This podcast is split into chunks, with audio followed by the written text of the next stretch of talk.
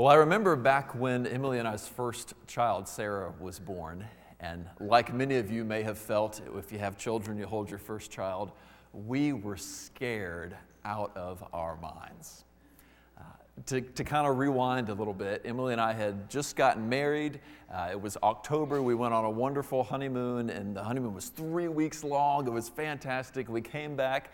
Uh, we're standing there in our teeny tiny little apartment a month into marriage in the teeny tiny bathroom in our teeny tiny apartment that had mold on the ceiling and, you know, just wasn't the greatest place to be in the whole world. And we're standing there a month into marriage looking at a positive pregnancy test. And we were scared because we were just learning how to be a husband and wife to each other. And now it's been nine years, we're still figuring that out. And now all of a sudden, the Lord's put this burden on us. I'm giving you a child that you're responsible for, for taking care. Your, your life is now in your hands. And we thought, Lord, we don't have the skills to, to do this. God, don't let us mess this up. And so we got on our knees and prayed. We don't often pray on our knees, we got on our knees then and prayed that the Lord would help us. And we went to classes at the hospital and learned how to change diapers and how to give them a little bath in the sink. And we learned all about discipline and read all kind of books. And what do you know? Eight and a half months later, there she is, and she's in our arms. And in that picture, she's screaming her head off. You can't hear it through the picture. Uh, our friend, who was also named Sarah, came and took pictures of us.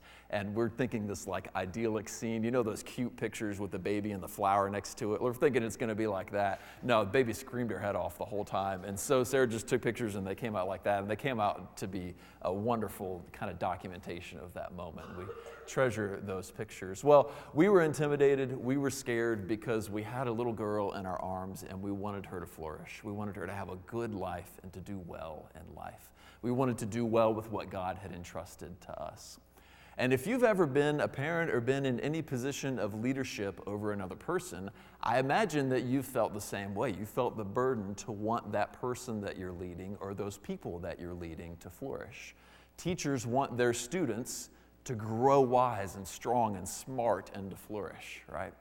Factory managers want the factory floor humming with flourishing production. They want good, skilled workers who are doing a good job and enjoying their work. Ball coaches want their ball players to learn the skills and to flourish as ball players. Whatever position of leadership you're in, it is probably innate in you, it's probably resting there in you that you want the people that you are leading to flourish. We felt that burden that day, and I bet if you've ever led anyone, you felt that burden as well. Well, what if I told you that in this book there is wisdom that can help you turn the place where you lead into a place of flourishing? The, the workplace where you lead, or the home where you lead, or the schoolroom where you lead, or the church where you lead, or the committee that you lead. There's wisdom here that can help you turn it into a place of flourishing. And today we're going to look together at that. So I want to invite you to open your Bibles to 2 Samuel 23. If you don't have a Bible, grab the Pew Bible in front of you, start in the middle, and flip back to page 246, and you'll find it there.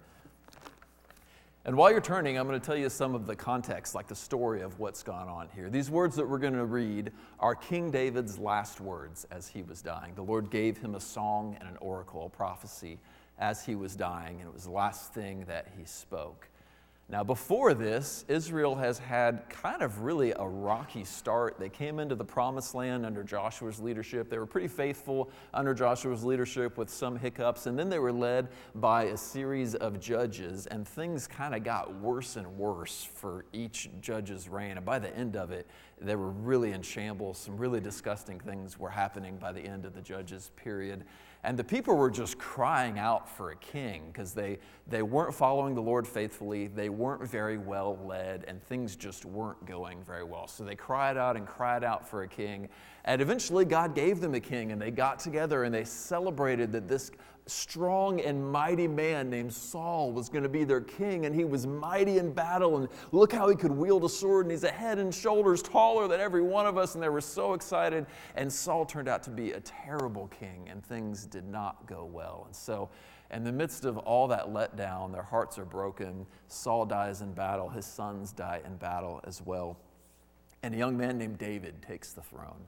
And this meek shepherd boy winds up being one of the greatest kings in history. He takes Israel from the shambles that it's in and builds it up into a flourishing kingdom, one of the greatest and strongest kingdoms the world has ever known, just in the second half of his lifetime. The people love him, the people fear him, the people want him to live forever. And now, what's on their minds is will there ever be another king like this? Because now David is dying. And so they're worried they're concerned. Well, how can we know if the next king is as good as this king? Will the kingdom stay this strong under the next king? Will the next king follow the Lord? And what about the king after that? Now they're worried about succession and how this is going to work out. And in the midst of that insecurity, in the midst of that fear, David speaks these words 2 Samuel 23. Now, these are the last words of David. David, the son of Jesse, declares The man who was raised on high declares, The anointed of the God of Jacob and the sweet psalmist of Israel. The Spirit of the Lord spoke by me, and his word was on my tongue. The God of Israel said, The rock of Israel spoke to me. He who rules over men righteously, who rules in the fear of God, is as the light of the morning when the sun rises, a morning without clouds, when the tender grass springs out of the earth through the sunshine after rain. Truly, is not my house so with God? For he has made an everlasting covenant with me, ordered in all things and secured. For all my salvation and all my desire, will he not indeed make it grow? But the worthless, every one of them will be thrust away like thorns, because they cannot be taken in hand. But the man who touches them must be armed with iron and the shaft of a spear, and they will be completely burned with fire in their place. These are the words of the Lord. So, the very last thing that David wants to teach us, the very last thing that he says, is that people flourish under God fearing leadership. People flourish under God fearing leadership. And he wants us to know that that's a big deal. Let's look at the way that he says it here. Do you notice that the first two and a half verses, he still hasn't gotten to the actual content of what he's saying? Like it's all like prologue, like intro stuff for so long, right? Now, these are the last words of David, and you expect that the last words are coming next. Nope. Then David, the son of Jesse, declares. The man who is raised on high declares, right? Every sentence you read, every line you read, you're anticipating that something big is coming. And for eight lines, it builds up this anticipation. These are his last words, so they're really important. The Spirit of the Lord is resting on him, so these words are really important. The sweet psalmist of Israel said these words, so they're really important. All these devices that the author is putting in there to show us, these are important words. And then finally, about a third of the way through the oracle, we finally get to the content of it and we are ready for it. We want to hear it. And the second half of verse 3 says, He who rules over men righteously, who rules in the fear of God, verse 4 says, is as the light of the morning when the sun rises, a morning without clouds, when the tender grass springs out of the earth through sunshine after rain. A beautiful, poetic image of what God fearing, just, righteous leadership looks like. It looks like grass sprouting out of the earth. Well, here's what he means by that. Now, spring is coming. It's not here yet, but maybe it got here today. I don't know. But it's tough to hold out hope what's going to happen here. But spring is coming, right? And some of you have grass in your lawn and you own lawnmowers, and you know what's going to happen one day very soon. The wet grass will sit there in your lawn, the temperature will get up to a certain point, the sun will shine on that grass, and those of you that own lawnmowers know what comes next, right? You got to go out and fire up that lawnmower because it is just coming up, right? When the conditions are there, when the soil is wet enough, when the sun shines on it, grass has a ton of potential. It just grows up and it flourishes.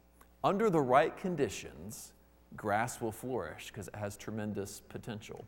And those conditions are the absence of weeds, good water, and good sunshine shining down on it. Well, David is saying here that under the right conditions, people flourish because people have tremendous potential. They're made in the image of God. Only he's saying that that condition for people to flourish is God fearing leadership. And so a God fearing leader will shine on his people like the sun shines on grass. His or her people will rise up and flourish together, maybe even grow together, maybe become strong and righteous together, just like the grass does when it comes out of the ground when the sun is shining on it. So he leaves us with a beautiful picture of what it looks like when the people leading us fear the Lord. What a beautiful image. But here's where it really gets interesting. David is not the first person to say that. He adds a little bit to it, but he's not the first person to say that, hey, if you're in charge, if you're leading people, if you're an authority, the big thing you need to do is fear the Lord. That's actually a theme that is peppered throughout the Bible. We'll turn back to where it starts so I can show you where this begins. Flip back to Deuteronomy 17 if you have your Bibles with you.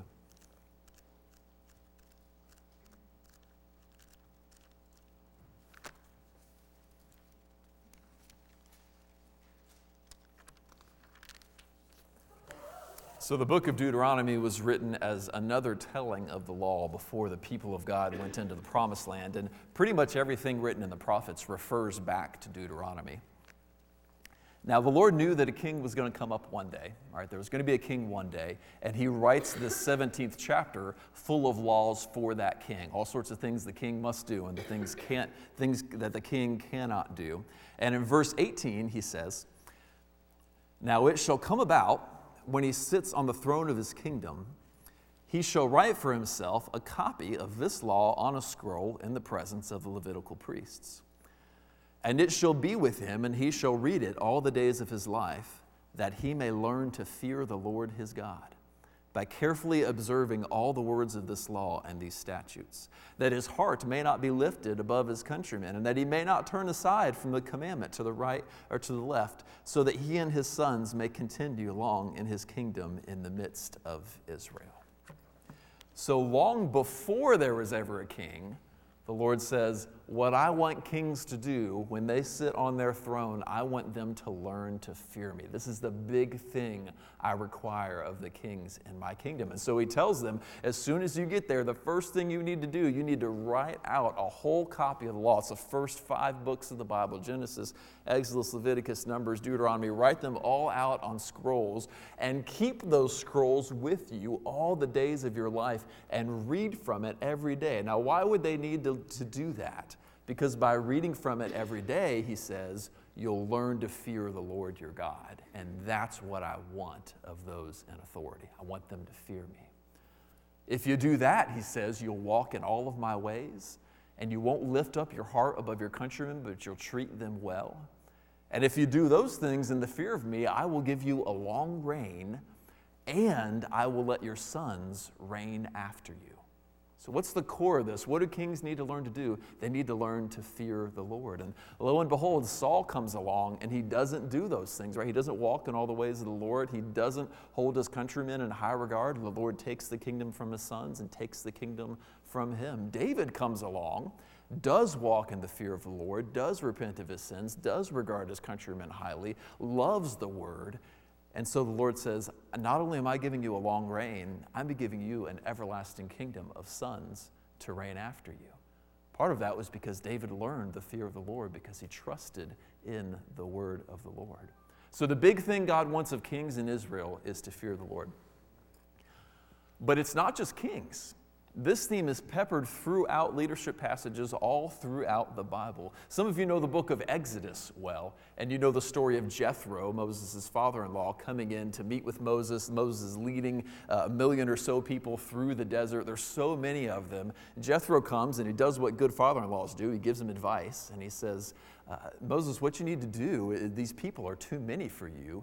You need to kind of compartmentalize them, build a little hierarchy here, and appoint judges to rule sections of them so that they're not all coming to you with their needs and their complaints.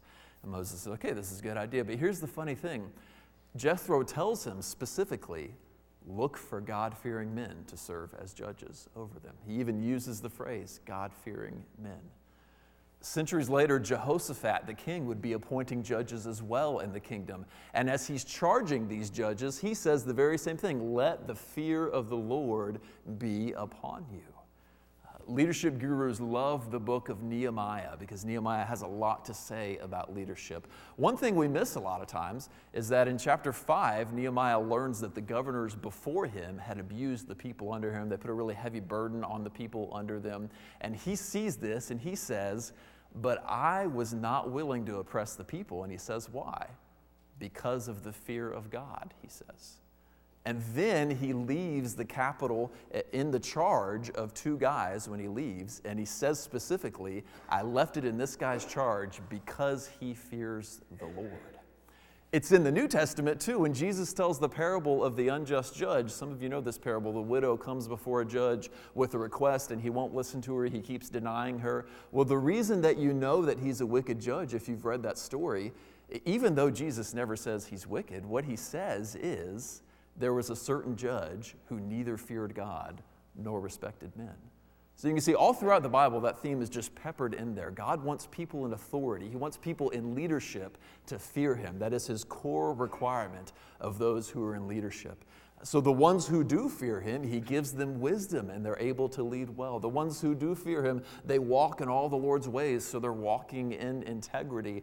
There are countless stories in the Bible of leaders who gained strong values because they were sitting at the feet of the Lord and they had great reverence for the Lord. Moses, Joshua, Peter, Paul, so many of these great leaders gained their values and the things that they loved about their ministries at the feet of a glorious Jesus, trembling in fear in his presence. And who doesn't want to be led by a person with integrity and wisdom who really believes in what they're doing? Who doesn't want to be led by a good person who knows what they're doing and believes in what they're doing? That's the kind of leader we're crying out for. How do you get that kind of leader?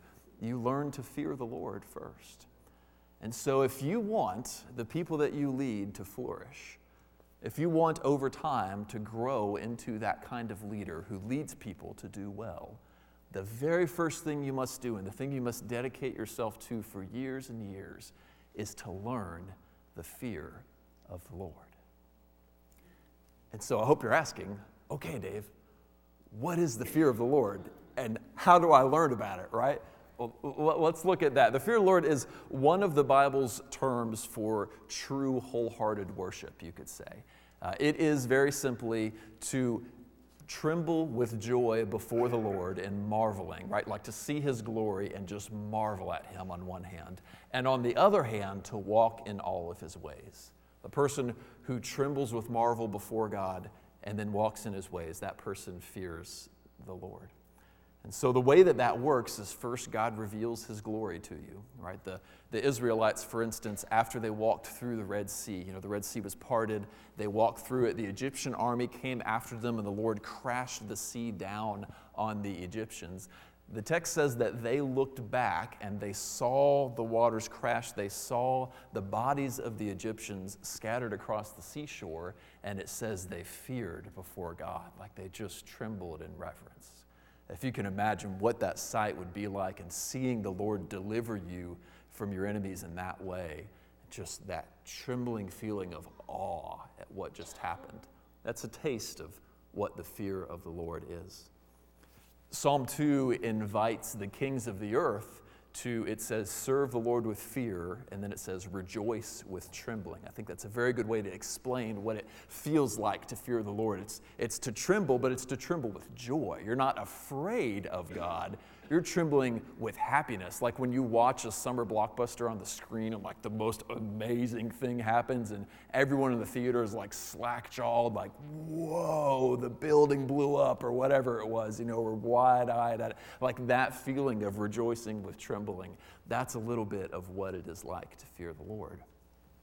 And then, I mean, if you're looking to God with that kind of reverence and you're just saying, okay, you are God, you are the center of the universe, I am not the center of the universe, you are the one we should worship, you're offering your worship up to the Lord, you're going to want to walk in his ways, right?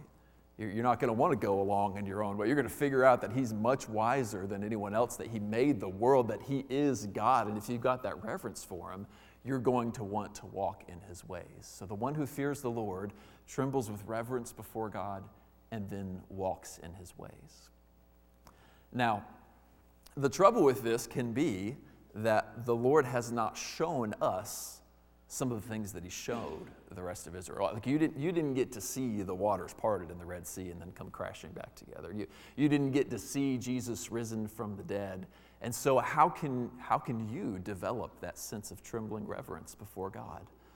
Well, I think that's why this text in Deuteronomy says that the king has to make a copy of God's words and read it all the days of his life because you, you didn't get to see those things. Maybe you'll see awesome things in your life, but maybe you won't. But no matter what you see, you can read about the amazing things that the Lord has done.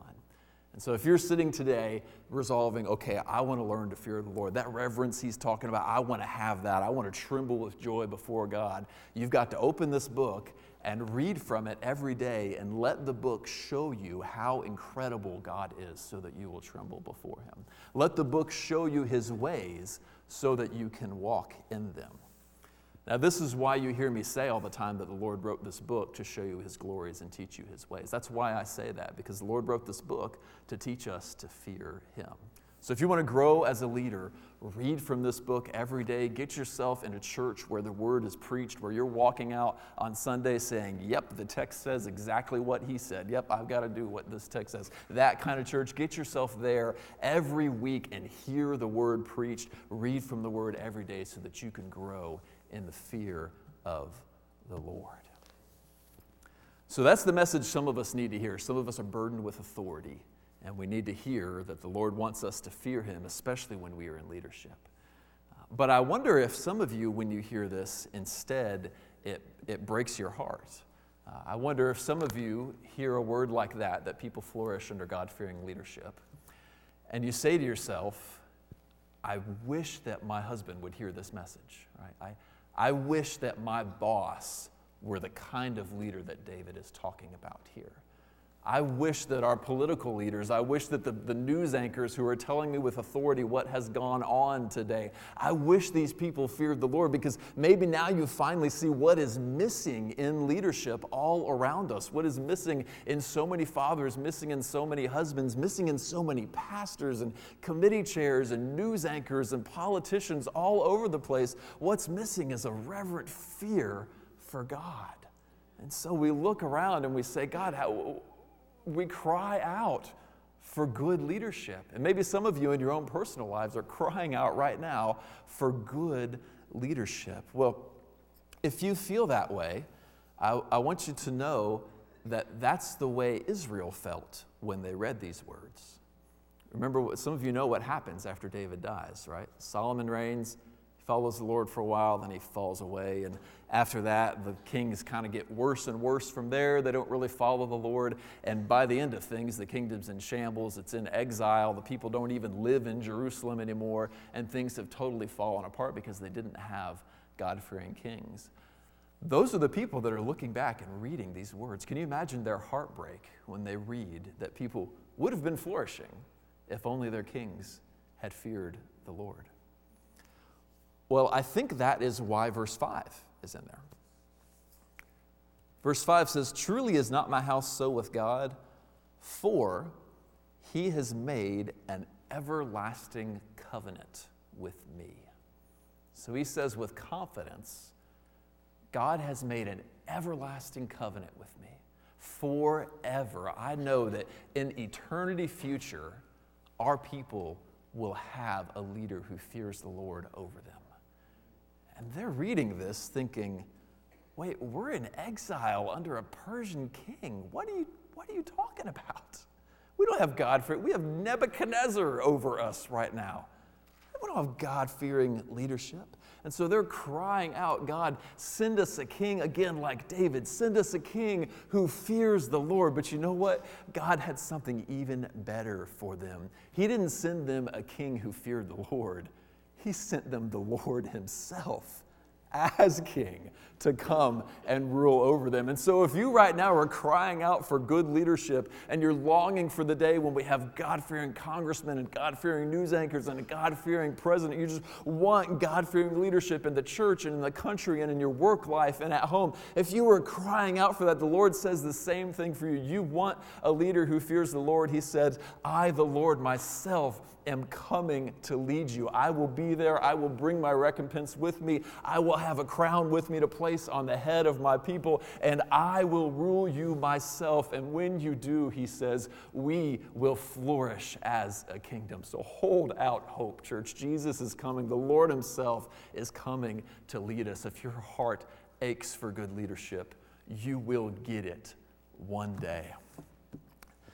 So we've talked then about, about what this means for us as leaders and what it means for the church, right? For us as leaders, we must learn the fear of the Lord. Uh, as the church, the church must wait for the Lord Himself to come lead us in a good, flourishing way. Uh, but let me talk for a minute about what this means for Calvary. Uh, what does this mean for us as a church? You know, one of our great needs here, and I've heard many of you articulate this, is what some people call leadership succession. Uh, in other words, we have strong lay leadership right now. We have people who have stepped up to lead committees who didn't necessarily want to lead those committees, but they did step up and they're doing a good job leading those committees. We have people who have stepped into leading the choir and leading the children's ministry and leading all sorts of things, doing it out of a love for others and I, th- I think in the reverence of the Lord uh, in a way that sustained us through a very difficult season for quite a while. And we owe those leaders a, great debt of thanks for getting us through this season and the few seasons before us. But what we don't have is a rising generation to take the baton from those people when they decide that their time is done.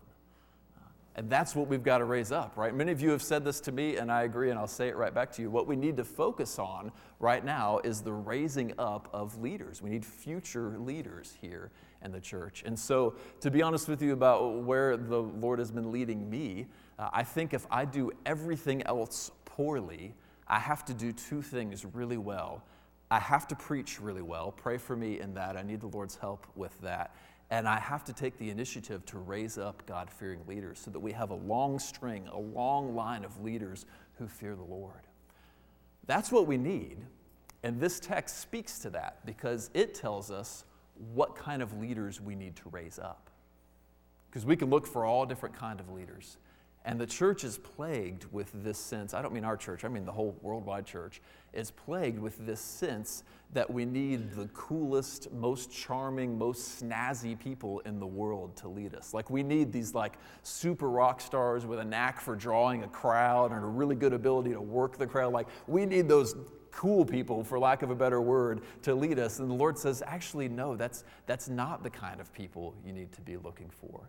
And for too long, the church has suffered crying out for leaders with the, the coolest personality or the greatest qualities that we need. And the Lord says, No, I want you in the hands of humble, meek, even weak people who fear me and walk in my ways.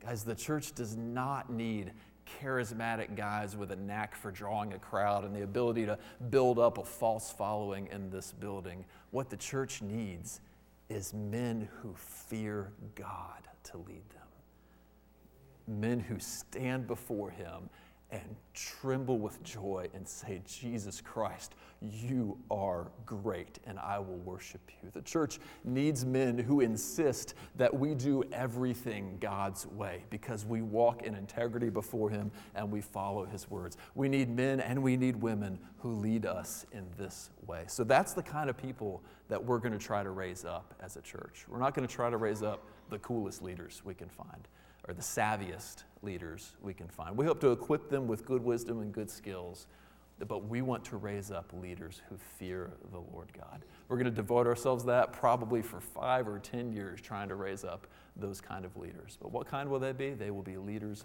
who fear the Lord. So let's pray right now and ask God for that.